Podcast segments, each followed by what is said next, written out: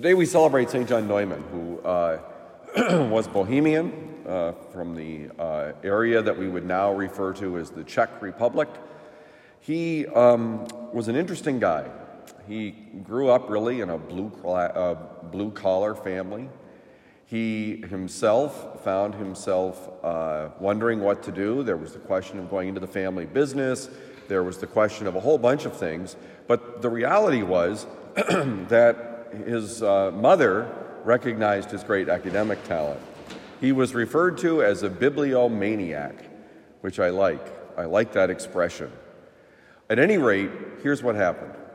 So he goes through all of these things. He decides he, you know, maybe I'll be a doctor, maybe I'll this. Ultimately, becomes a priest and winds up in the United States. And in the United States, he is the great champion of Catholic education. He started a whole bunch of schools in the Buffalo, New York area. He became the Bishop of Philadelphia. He recognized that maybe that wasn't the best use of his talents, and he established the first Catholic school system in the United States in Philadelphia. It's actually not all that unlike what we encounter in the gospel today.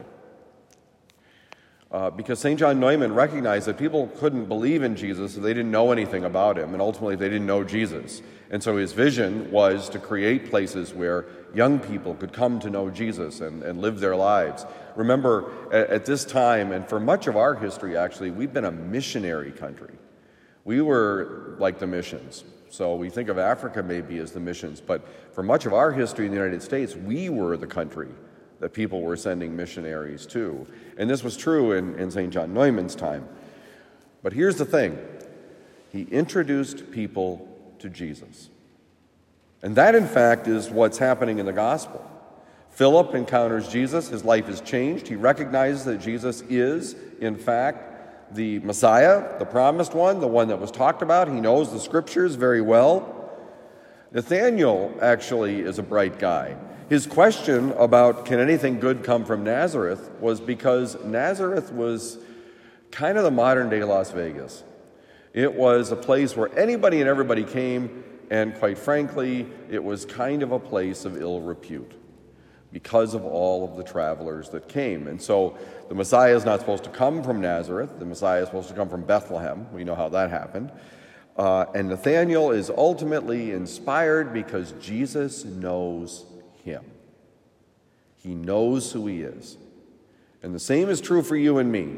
Jesus knows who you are. You are beloved sons and daughters of God. You've been created for all eternity for a specific task, not accidentally, not because God had nothing better to do, not because God just wanted an insane number of people, but because God had a plan for you in your life.